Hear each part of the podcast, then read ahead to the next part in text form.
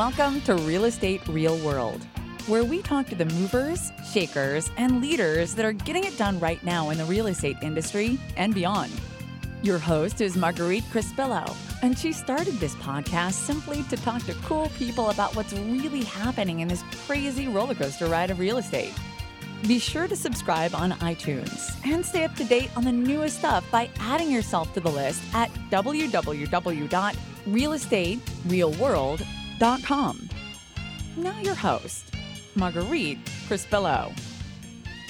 Good morning, everybody, or afternoon, or evening, wherever the heck you are listening to this podcast. I am Marguerite Crispillo, and welcome to another fabulous edition of Real Estate Real World. And today we have some awesome, awesome. Well, I'm going to say they're awesome because they're Italian guys, right? Like, I mean, how can you lose with that? and so we have. I was on their podcast a few weeks ago. I'm like, well, you guys need to be on my podcast too. So, welcome, Gino and Jake, or Jake and Gino, which is jakeandgino.com Gino Barbaro and Jake Stenziano. Bringing the pain. So, so um, my married name is Crispillo, and my husband is actually Spanish, but my maiden name was Scuncio, and mm. I'm half Italian. So that's a, that's a uh, mouth right there. I know, I know, and you know the thing is, is tragically kids came up with all kinds of great nicknames like Skunk and Scummy and all that. You know, good thing I had strong self-esteem, so it didn't bother me too much growing up, but uh, my name now has 19 letters in it, so it, it's a mouthful. Um, but you guys have a website called jakeandgino.com but you what you really do is some cool stuff called wheelbarrow profits right and so tell me let me well let me read gino's bio because he sent his over oh. and and so Jake's going to have to read his own bio, but I was having fun with Gino. So Gino Barbaro is an investor, business owner, and entrepreneur. He's been investing in real estate for 15 years and has grown his multi-family portfolio to 674 units in thir- three years. That's crazy. He's teamed up with Jake, Jake over there, Stenziano, to create jakeandgino.com, a real estate educational company that offers coaching and training in real estate investing. There's a big need for that for sure.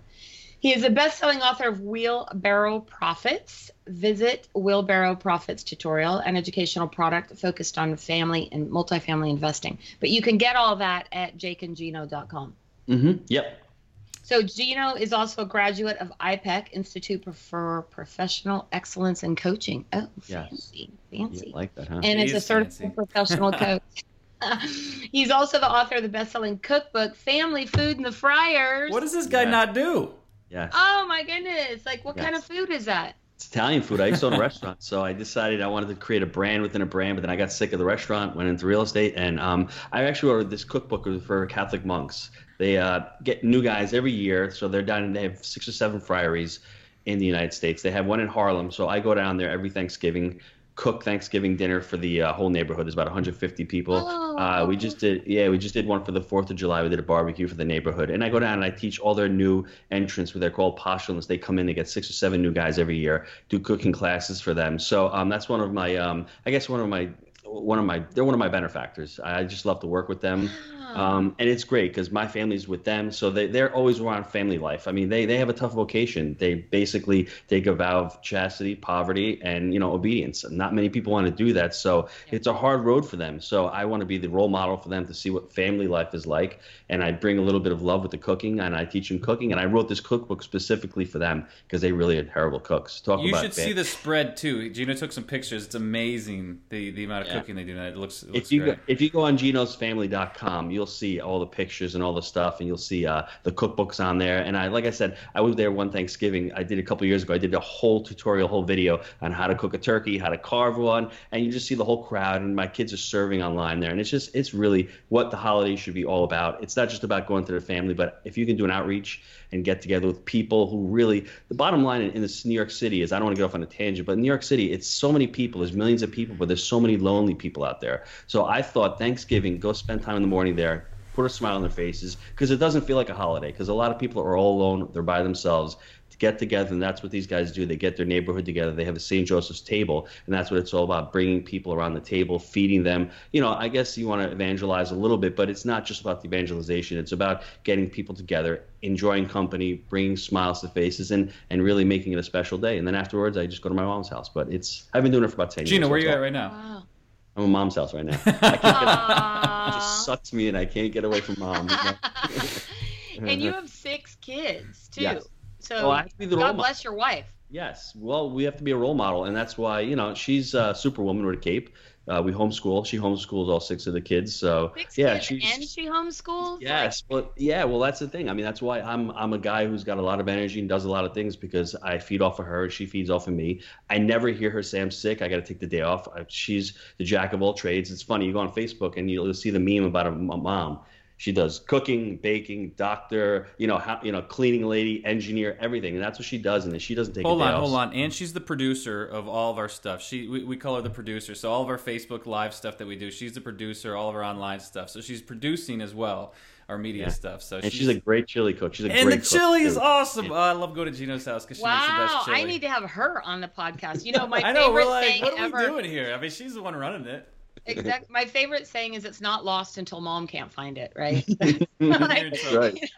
That's right. Especially with boys, like I have five boys and one girl, and so boys are like, "Can't find it, mom. Can't find it, mom." I'm like, eh, "Right." So then you walk in and it's like right there in the middle of the shelf. It's like if it Mhm. had been a snake, it'd have bit you. So Uh-huh. yeah. moms are pretty amazing, and They are. uh, and boys love their mamas. So my boys are spoiled. My I have a 31 year old, and he called me the other night, and he's like, you know, you made it difficult for us to live in the real world because you spoil us so bad. That's right. So, but no, I'm, kids are are fantastic. Well, so we spent the entire hour on Gino, so we got 30 seconds left for Jake.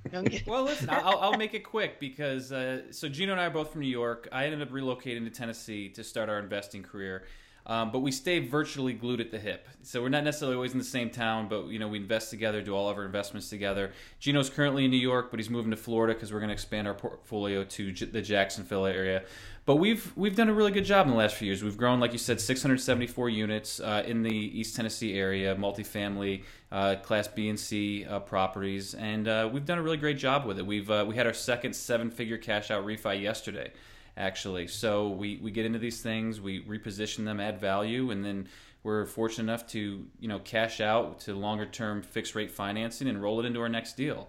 So that's sort of been the model with the wheelbarrow profits: is buying right, managing right, and financing right and um, we're just we're just having fun with it, making it happen, growing the management company. Um, I always say I want to be the Chick Fil A of, uh, of apartments. We want to add you know good service, affordable pricing, um, and just uh, just kick down doors and make it happen. We get our hands dirty. Started off with a 25 unit complex. I was I was managing it and uh, collecting the rents, scheduling the maintenance, and you know I don't know. We're probably up to 15 employees now, doing about five million dollars annually in revenue, and uh, we're just having fun with it. How? So tell me, how did you get?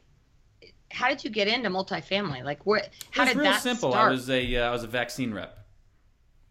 What? no, that's that a great question. That's makes a, sense. Yeah, exactly. No, so uh, you know, it really my whole thing, and this is what I recommend everyone to do to the, for their first job is get into some sort of customer service, get into some type of sales. It's so important. I got my break, and I tell everybody this. My biggest break in life was, you know, I have an MBA. It means nothing to me my biggest break was I started off at Radio Shack in a commission sales job, and it changed my life. I learned how to network with people. I learned how to sell, and it just you know it, it, it transitioned me into the uh, the vaccine company where you know I did well. I was able to save up a little bit of money, but it, it gave me the ability to negotiate, to make these deals, and, and everything has, has stemmed off of being able to deal with the public and uh, and whatnot. But Gino and I shared similar goals. We wanted to create wealth, we wanted to create passive income, and and ultimately wanted to create generational wealth for our families, so that you know we're not out there not knowing where the next you know paycheck is going to come from. The company I was with had a layoff every year for about eight years, and I said eventually, you know, it's just going to be not that I was always a high performer, but you know when is when am I going to get unlucky and they're not going to need that territory or the the product's going to uh, go generic, right? So that's why I said we got to make a shift. We hooked up. He knew I was interested in real estate. I was actually relocating to Tennessee, and we saw an opportunity there uh, in their tertiary markets because the price per door was less than anything we've ever seen before. So Gino has been investing in real estate for 15 years and said, I think there's an opportunity there. He mentored me along the way. We put in offers for two years, got constantly rejected. People said we're crazy. We are trying to set up seller financing deals. We are trying to do creative financing. And because we didn't have any, you know, larger complex, they thought we were kind of crazy, nuts. You guys aren't going to do it. They were telling us pretty much beat it. Finally, we landed our first mom and pop apartment. That's what we buy. We like buying from people that are not necessarily running it as a business. They're uh, sort of, you know, the mom and pop apartment model is, is what we do. And uh, we, we got into our first 25 units and never looked back. We got the, you know, instant credibility almost once you get that first decent sized deal done. And we just, uh, we've been knocking them out ever since. You know, it's funny because you were talking about your first job, and I was a cocktail waitress for five years. And I have frequently said that waitressing in some way or being a food server is like some of the best sales Gotta training on the planet. Yeah. And, you know, Gino you used to have a restaurant. So you got to learn how to take care of people, you know, and, and, and at all phases, you know, in a bar, of course, they get obnoxious. But um, the truth is you got to learn how to manage and, and deal with people learn how to upsell you know upsell appetizers and cocktails mm-hmm. and things like that. You learn all of that. It's like some of the best sales training. Anything in commissions. That's what i've been pushing my my younger son because he's a nat he was a salesperson at birth you know like he's a natural born sales guy. And i've been pushing him to go into like go do something in sales. It does i don't care what you do but go get your feet wet yep. you know doing that so, Gino, how you've been doing investing for like 15 years. So, mm-hmm. how did you get involved in it? All those you said you used to be in the restaurant business. You had a yes. restaurant, okay? Yep. I uh, well, I wouldn't call it investing, but what I was doing for the first ten or so years, I was more like dabbling, and I wasn't serious about it, and it wasn't a burning desire for me because the restaurant was doing great up until 2008. Everyone's making money, you know what I mean? The people were making money. I was living off the restaurant with me, my brother, and my mom. We had three families living off this one little 80 seat Italian place. 2008 comes, everything you know hits the fan and our business slows down and you know what happens is you get that burning desire jake forgot to mention that the burning desire and the you know i always say this on almost every podcast my should became a must i didn't get any yeah, smarter i love that years right because all of a sudden I had that desire. I've got my wife is pregnant with with their fifth child. I'm like, where am I going to make this money? I'm not going to make money in a restaurant. I, my my hours stink. I don't like what I'm doing, and and we have to get. I was comfortable enough to to you know you're either going towards pleasure or away from pain. I wasn't that. I was in that uh, nebulous spot where I was comfortable enough, and uh, you know, I could I could deal with the situation that I was in. Once that uncomfortableness became unbearable, I said I can't do this anymore. So I started getting coached. I mean, a lot of people want to get into the business get a life coach, get a real estate coach, spend the money, spend a thousand bucks a month, spend the 10 grand a year. I spent $10,000 on my education for life coaching. I wanted it for personal development, not to teach other people. But that 10 grand that I spent at IPEC is probably the best $10,000 I ever spent because you learn about yourself. It's not about real estate. It's not. You can do that and take that and do that anything you want. Whether you want to go into real estate sales, investment, you have to learn about yourself. You have to learn what makes you tick, and then what makes you go. What's holding you back? Your energy blocks that are holding you back. How you're resonating throughout the day with your levels of energy. Right now, my level of energy is high because I'm engaged. I love doing this stuff you know, there's certain things that you know you have to go towards your passion. And the restaurant at one point was my passion. I worked with my dad. He passed away in 07. I'd been with him for 37 years. I was six years old in the kitchen with him. So that was part of my, you know, you know, when I lost him, you know, that that sort of made a shift for me because I'd be in the kitchen with him all the time, and you lose that you lose that friendship, and that that that wore off for me. Then the next excuse. So finally, the excuses came, and there I was done with it that's when I just said, okay, Jake, it's time to go.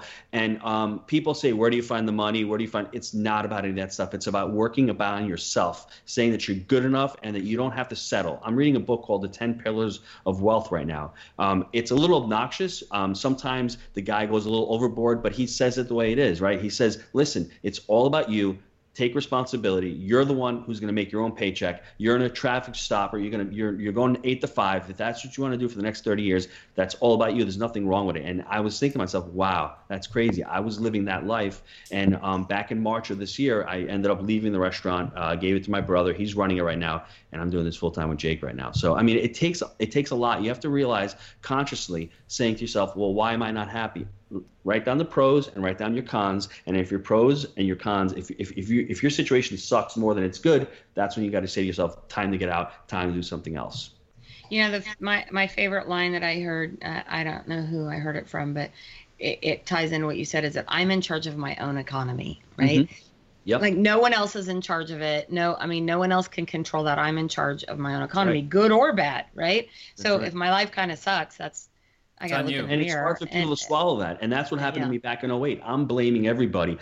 I tell people jokingly a lot of times people blame obama about the economy. I thank him every day for a sucky economy because i wouldn't have done anything. Yeah. i'd still be back where i was seven or eight years ago doing the same mundane things not feeling passionate being going by having an existence being comfortable and safe and secure. He crashed the whole he didn't crash it but he's just prolonged the death. If there's other things that he could have done. So but there's other people in that last seven or years that are making millions and millions of dollars. I figured out that they're doing it. Why can't I do it? So I can't blame him, the economy, Russia, anything. I have to see what's going on, figure it out, learn. And as far as you're saying with sales training, that's the next step that I need to do. I need to learn how to be a better salesperson. So it's on me to become a better salesperson and learn what skill sets I need to learn. So it's always about responsibility, always looking within you and not blaming anybody. And Jake and I come up with this a lot. We had a problem with an employee the other day. It wasn't the employee, it was us. We we dropped the ball on it. We could have handled it a little bit better. Blaming him is not going to change the situation of what happened the way you react to it is the most important thing and taking responsibility and ownership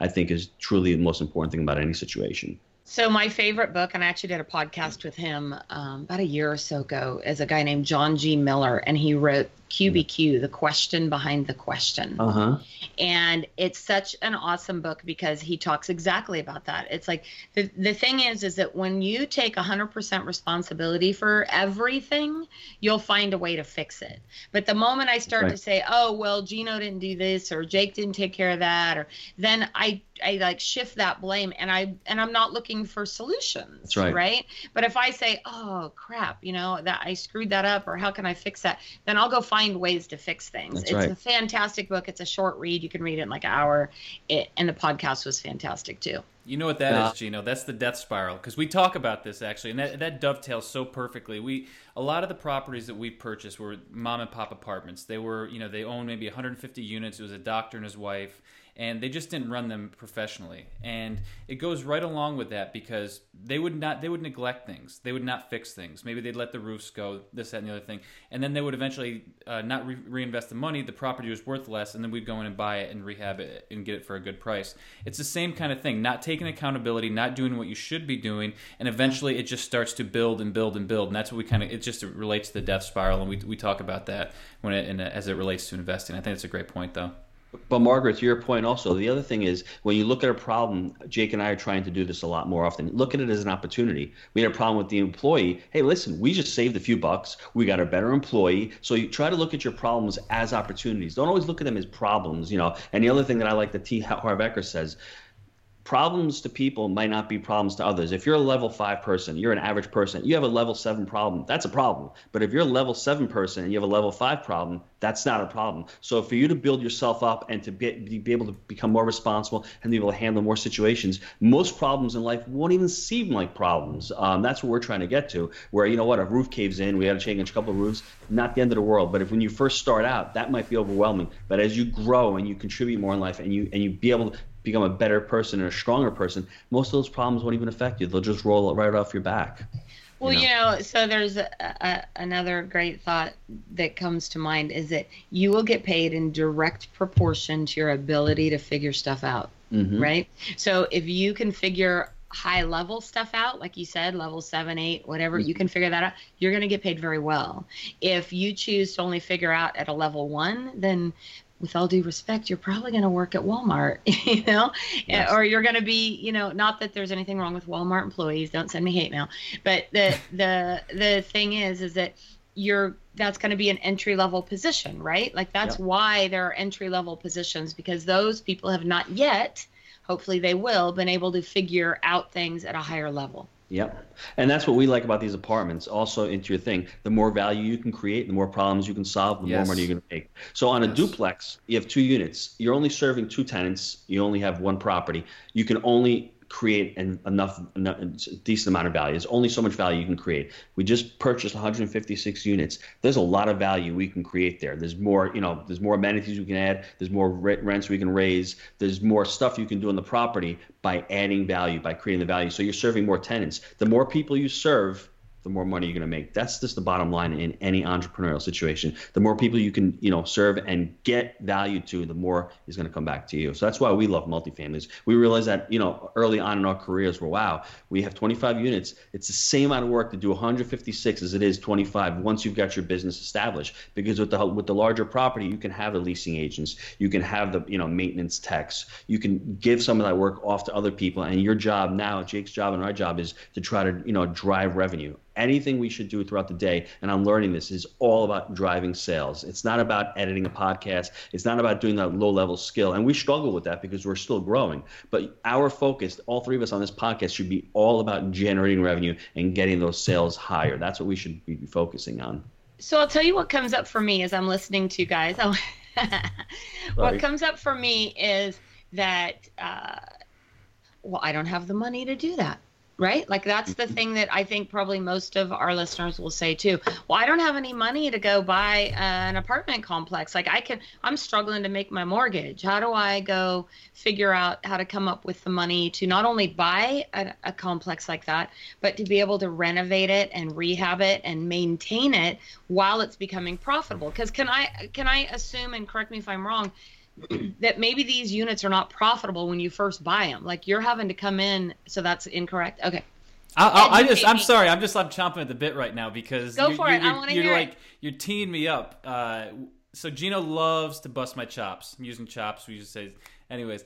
So when we first got into our our, uh, our first deal, we were looking for two years. I told you we got rejected constantly, and we finally, I went. My, my wife was like, "Look, we got to go buy a house." We were living in one bedroom C class apartments you know, up until we bought our house. So eventually we said, look, we found this really great house. It was, it was a really good price. We went out. I blew all my seed money on the house. What was it, Gino? Four months later, five months later, we got our first deal done. Mm-hmm. And this yeah. is this is the thing. So you you get resourceful. You, you and that's the thing. People that do well in apartment investing, they figure it out. And a great place to start, I'm going to give us a shameless plug, but we go into all this in our book, Wheelbarrow Profits, and in our academy. All the answers there, how to find the money. We, we lay this out. All of our stuff is actionable. It's not philosophical why you should invest. It shows you how to do it. So what I did is, you know, Gino and I, we stumbled across the 25 unit deal. And the thing that was different is the numbers actually worked on this one. Most of the deals we looked at, the numbers didn't work. That's why we had to put in lower offers and we were trying to be more creative. The numbers actually worked on this deal. We were able to negotiate 10% owner financing on this. And for the folks out there that may not know about owner financing, basically the sellers put up 10% of our down payment and we paid them out of the cash flow every month. So then instead of having to come up with uh, 160,000, we had to come up with 80. Is that right, Gino? I always get this number wrong. It was 80. 27 times 3 is yes. Okay, I so it's just about 80,000 bucks. Almost 90,000 bucks. Almost 90,000. Okay, price is going up. Gino's getting it's getting more expensive. Expense creep already. so So I didn't have the money. Um, but I did have money saved away in a 401k. And maybe this isn't for you, maybe, you know, maybe it is, but because I tapped into my 401k money and I had maybe a couple thousand bucks uh, in my bank account, I pulled the money out, I borrowed it from my 401k, and that money got me into my first deal. From there, the credibility came, that we started cash flowing more money on the property right from the beginning, and I was able to then go and buy another complex. Then what we start doing once you get into the game, we've been able to buy these underperforming complexes and then refinance them and pull the cash out tax free and repurpose that into our next deal. So the key is getting into your first deal, getting your cash flow up, and then repurposing the money time and time again if you're able to find these underperforming assets. Let me give a couple um, ways people can get into the game. The first thing is if you have no money, you need to have a skill. You need to have value. Jake and I had the same amount of money, but he, I at least had the skill of knowing how to buy the property, how to analyze the property. His skill was, I'm going to go, I'm going to be the property manager, I'm going to manage this property while I'm working full time. So ma- apartments are great because all 25 units were in one contiguous parcel. It was easier to manage. Um, it was big enough where we're going to make a decent amount of money, and he could manage the property himself. We paid him a management fee, so he was getting paid to do it, but he was a partner. Now, if you're a single guy all by yourself, but you know what you're doing, you found a deal, you don't have any money, go to somebody, say, hey, listen can I have 5% of this deal or 10% of this deal? I'm going to bring this to you. And, you know, by the way, I can manage this also. So you can get a management fee and you can get equity to bring a deal because people are looking for deals. There's no deals out there. So, bam, instant equity. You're into your first deal. Now you're going to say, wow, it's only 10%. 10% is better than zero. So from that first deal, you'll start making money. Listen, you can go work for a real estate company, go become a real estate broker, learn from the brokerage houses, from commercial brokers. I mean, I wouldn't recommend going selling houses, you know, being a residential buyer or seller, but go into the commercial department, get a job with them. Um, it's commissions, but you're going to have to learn. And finally, what you got to do is you have to educate yourself. We talking about all these high level stuff, whereas you're getting repair credits, you know, closing in the middle of the month, all these things you have to learn them. Um, I learned them through certain trainings. I've created trainings, and Jake has created trainings on how to learn this stuff, and it's out there. It's not. It's, I don't think it's hard. What, what's the word? It's not um, simple it's simple, but it's not easy. It takes work. You have to learn. Gino, outline. I think a great thing for you to do right now is outline the deal, of the Hammond that we just did, and how we came up with the repair costs and everything, just through the closing and not having to borrow any more money. Sure. So the so that, that was 156 units. It, you know, Jake likes to say patience, persistence, but willing to walk away. We made the offer in August. There were two groups ahead of us, uh, two REITs ahead of us, actually, two big boys. We were the little boys. We were the little little Italian dogs, you know. but we stuck in there. But we knew something. Little was, yapper dogs. Yeah, that's how we work. Because every week I'd be sending out emails to the broker. So did it close? Did it close? Did it close? Long story short, they both fell out. They both passed the due diligence. It came back to us. So we bought the property at seven point one million dollars. It was in an actual A cap. Um, a, a B property. So in our market, we we actually paid right for it. Now, why did that happen? We knew the sellers were motivated. There were two different partners that were bickering. We bought it underperforming. It was doing about ninety eight thousand a month in revenue. Six months later, we taken over. It's doing one hundred thirteen thousand a month in revenue. So we haven't even been able to turn three of the laundry units. So we're going to hit one hundred twenty thousand a month. I think within the next six months, we'll probably be right hovering right around there. Their expenses were bloated because they had so many layers of management. They had maintenance guys, so they were they were they were like you know feeding at the trough. And one of the partners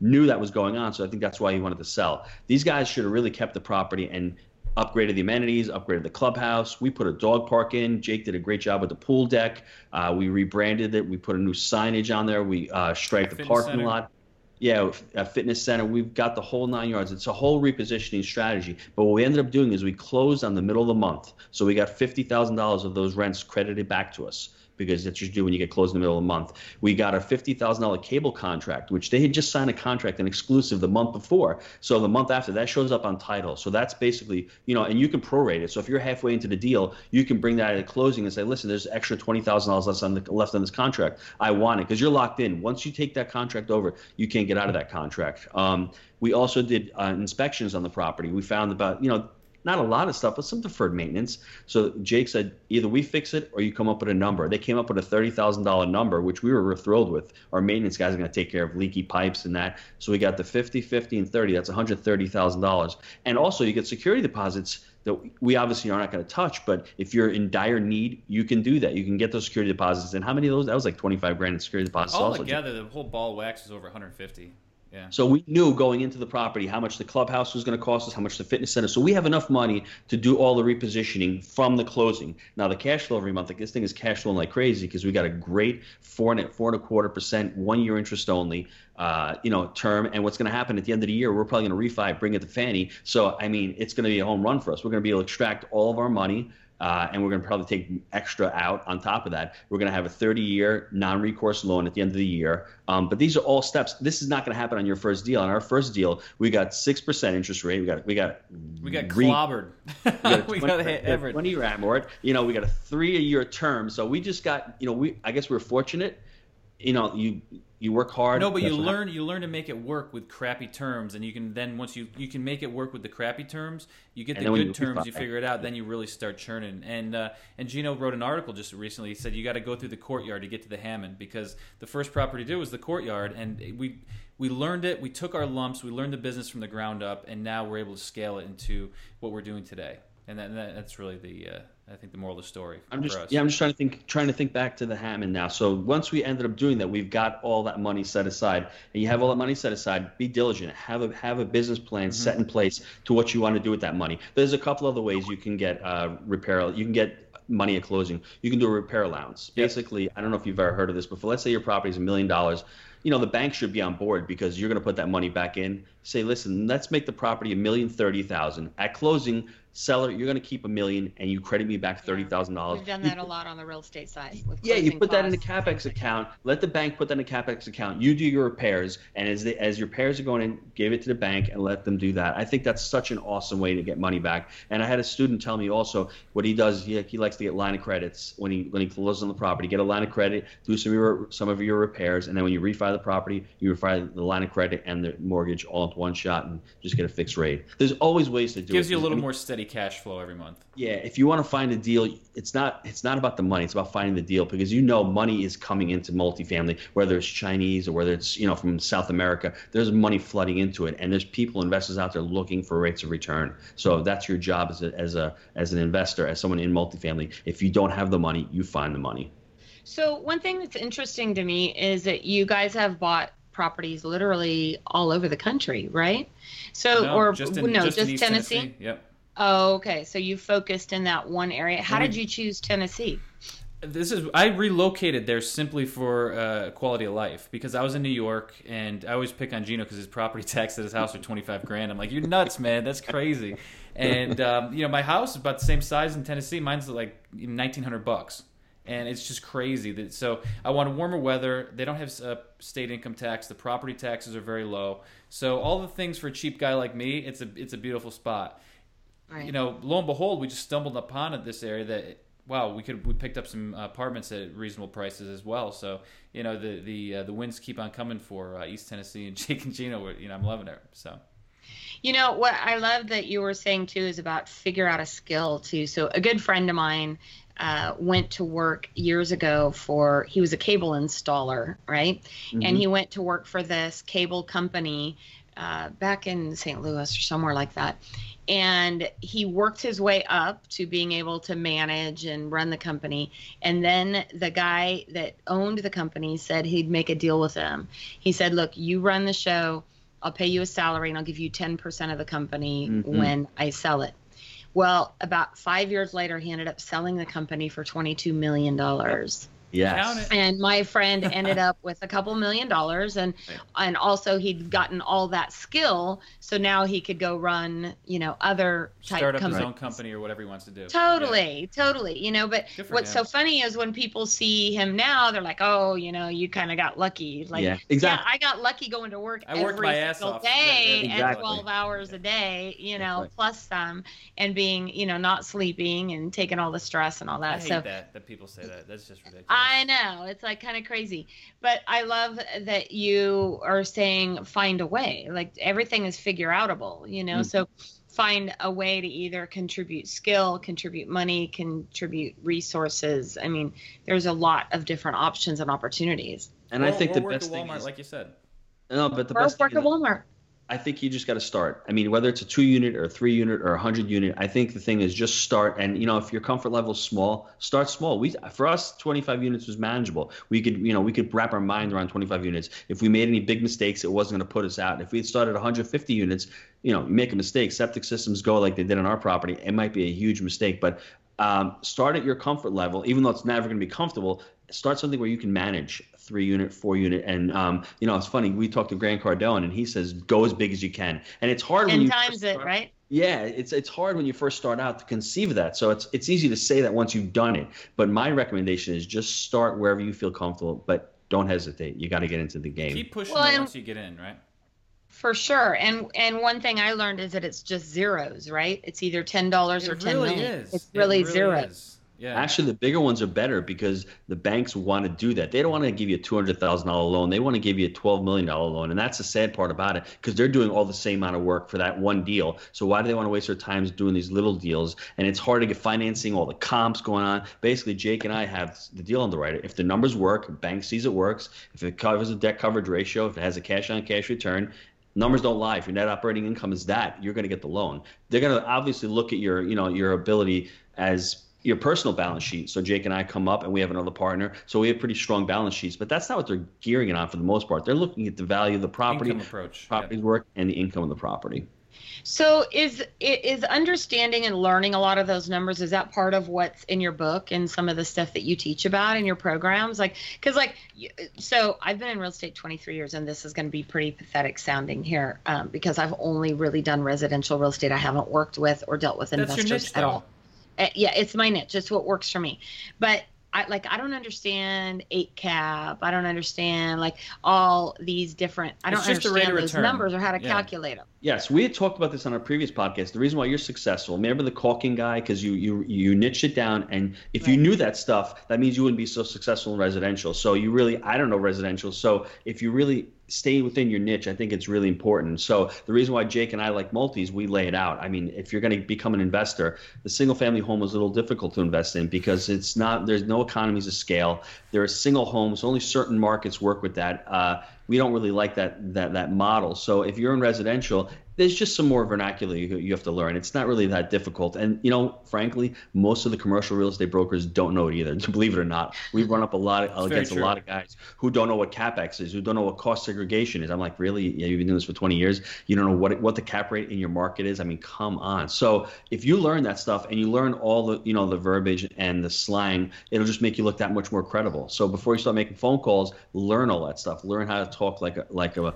commercial. We chunk broker. it down even more, though. I mean, we, we're not only in multifamily B and C. We look for mom and pop apartments. We look for you know couples that are that are divorced that, that don't want to do it. They're burnt out. They're families that inherited you know larger complexes. We've bought all of our deals are from people like this. We buy large mom and pop apartment deals, and that's specifically what we focus on. So we're very niche down. We're very specific in what we're looking for. And, they're how all- do you find those? Like, I mean, it, you know, seems like everything's overinflated in California. We I, find you know, them. I'm not here in California. we find them from from folks just like yourself. We have good broker relationships. You know, a lot of uh, the southeast is uh, they don't go to market. They don't put them on LoopNet. It's um, they they have broker the brokers have lists of guys like us, and and we love on those guys, right? We we go up and make sure we have good relationships with the brokers, and they bring us deals at this point. That's one But you got to make those relationships in the Yeah. beginning, though. Yeah, and we have that. They call them calls to offer. I, I'm not really too thrilled about it because you got brokers saying, "Well, there's three people ahead of you. You want to raise your price." I just don't. I, I, it feels a little stick to sleazy your to guns. me. Yeah. Yeah, it feels sleazy to me. Just put it on LoopNet. What does the guy want? Let's let's negotiate a price. Let's get it that's done. just Let's not get it works in our market.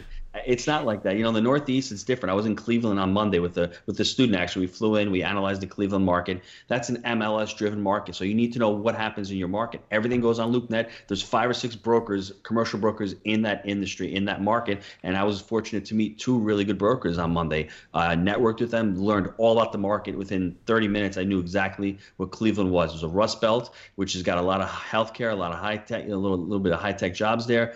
I don't know if I'd want to grow, go there. They're saying it's an emerging market. To me, it doesn't seem like it's emerging. It seems like it's just basically stabilized. But um, you know, you really got to know your market. You really got to make those relationships with brokers. Those that's one of the most It just feels good because the the Cavs won the uh, the championship. That's all that's going on there right now.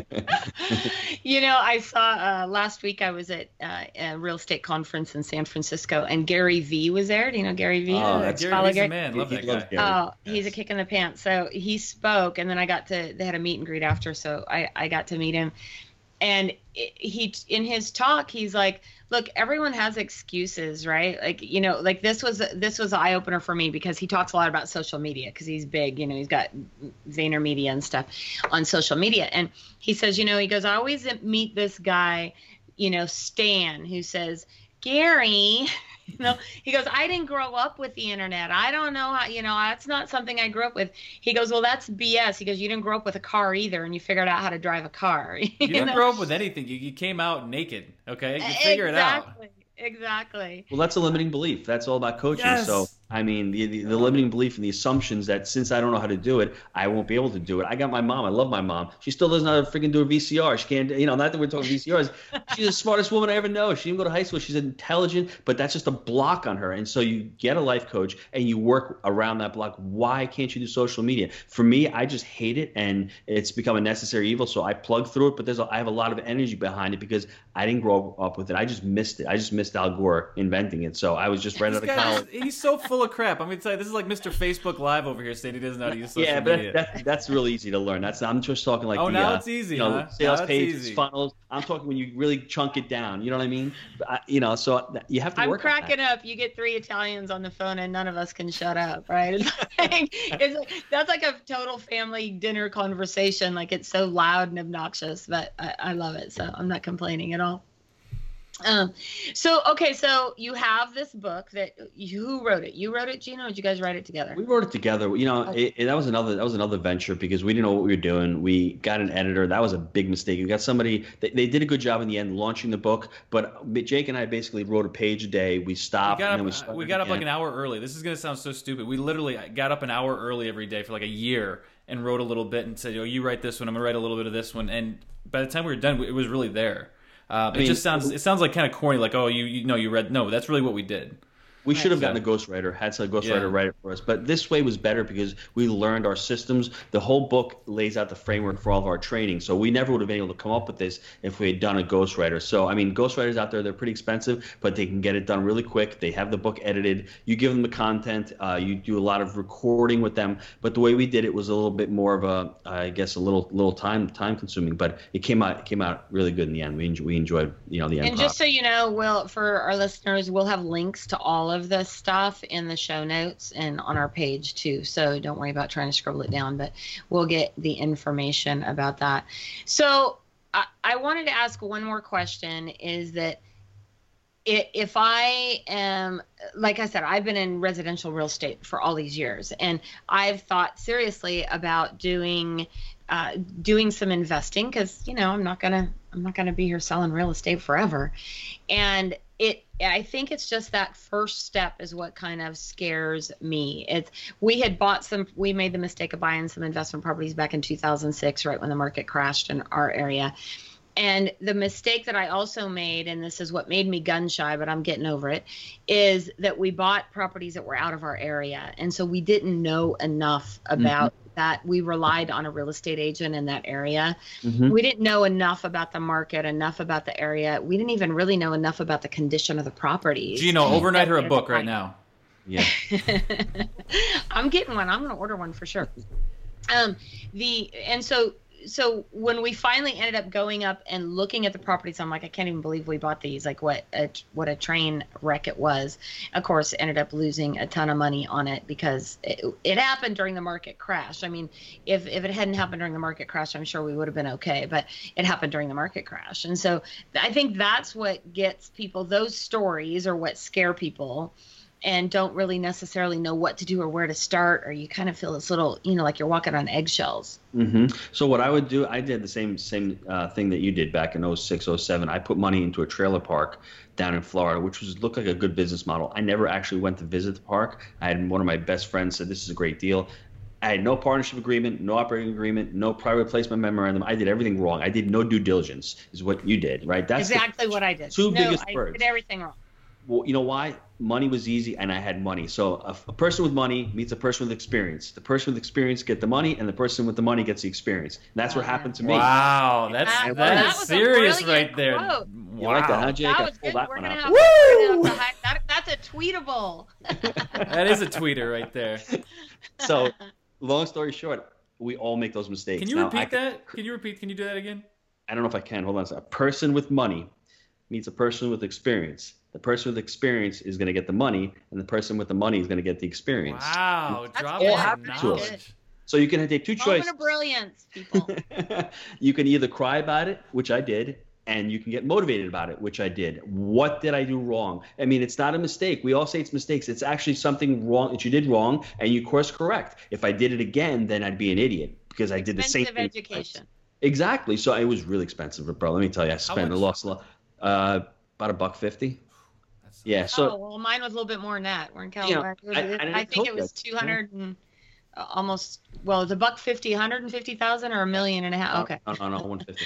Yeah, it was about it was almost three hundred thousand. Big mistake. So I'm not embarrassed to say my mom brings it up all the time. I've let it go. I, I've the guy was a moron and I was a bigger moron, so it wasn't his fault. It was my fault because I didn't do my due diligence. Now that I can look back at it, Take so um, responsibility. that's Yeah. right. And the problem is, you think you have a lot of money, you're going to start out. Sometimes the money is not the problem. Less money you have, the more creative and the more opportunities you're going to think of in your mind. So it's not always about the money. What was your question? I completely forgot the question once you said I'm about. loving this right now. This is great. I, I don't know, but that was a great conversation. I forget. I no, I think my question it wasn't necessarily a question. It was more of an experience issue. Is that I feel like I made a huge mistake, Oh, and it made me really gun shy. So Yes. I I said, okay, well, I got to go figure out how to make that money back. So Oh, I just went to work, Yes. starting to make money. But I've always, for ages, I've wanted to do what you guys do, but it's just, I get like, you know. So then what you do is this, is, this is this is the other thing you do. Night I mean, before I- it closing's scary, regardless Yeah. of the deal it is. It's not as much anymore, but man, the first few deals I was like freaking out. Definitely.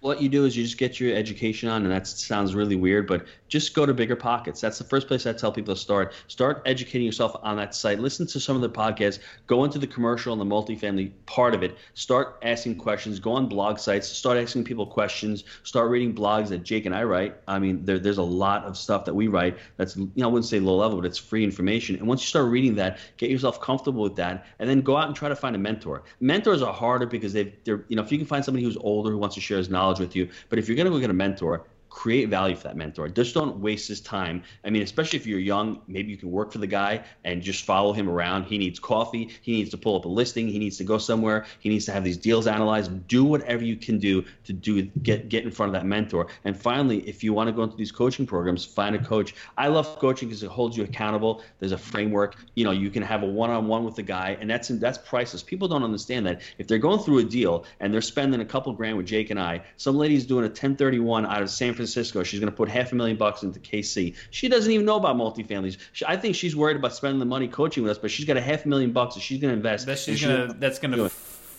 Yeah, so I mean, That's the people cash are flow so suck right wise. there. Whatever you learn, you're going to bring that with you forever. That experience is going to be with you forever. So that five or ten grand, it's going to be inside of you forever. You know, so I, I think it's really important that you find somebody who's doing it. Find somebody who you like, who you can build rapport with, and and start learning from them. Jake, I'm guessing that your apartment investment's done better than your 401k. Uh, I'd zap my 401k and put it all in apartments. I don't have. I Yeah, have I was just gonna say. This is a big goose egg. I had, I think, at one point, like maybe 150, 200 in there, and uh, I liquidated the entire thing so I could roll it into more uh, multifamily.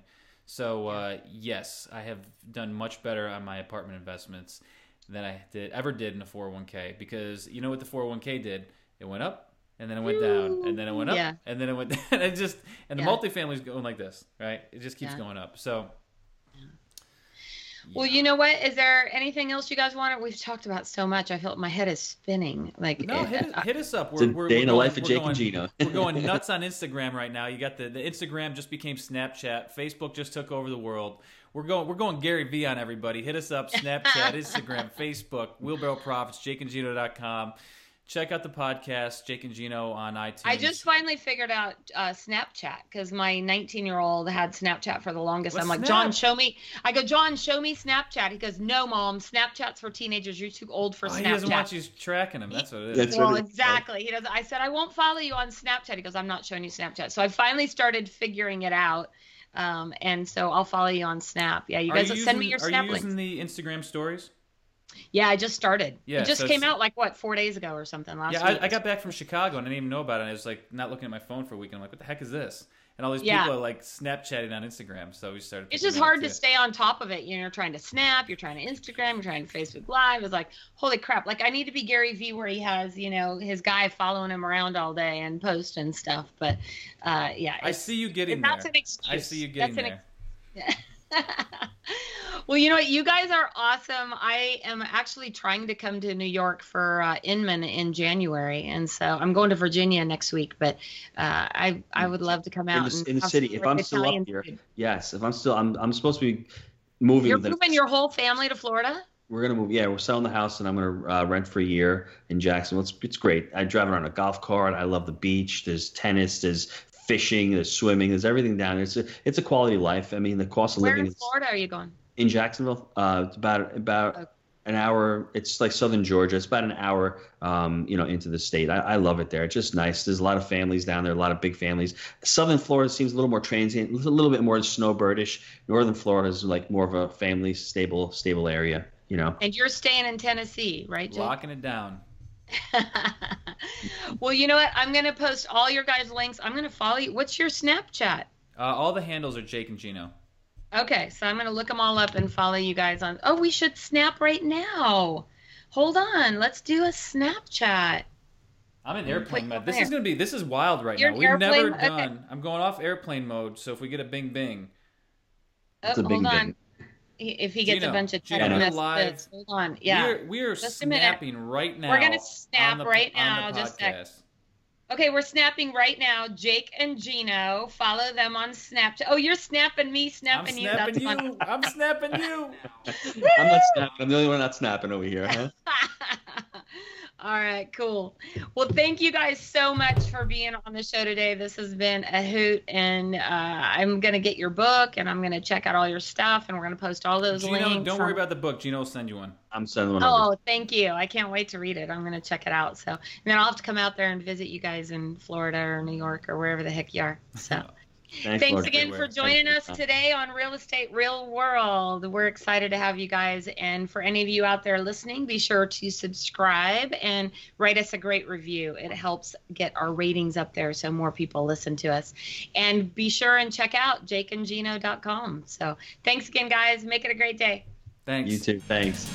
Thank you for joining us today on Real Estate Real World, where we talk with masters and leaders in real estate and beyond on how we can raise the bar in our industry. Please subscribe over on iTunes. And while you're there, be sure to give us a review. Your reviews encourage us and help others find our podcast. For show notes and hot topics on what's going on right now in our real estate industry, hop on over to www.realestaterealworld.com and add your name to our email. Thanks again for listening. And go out there, be a part of the elite masterclass in raising the bar on the real estate industry.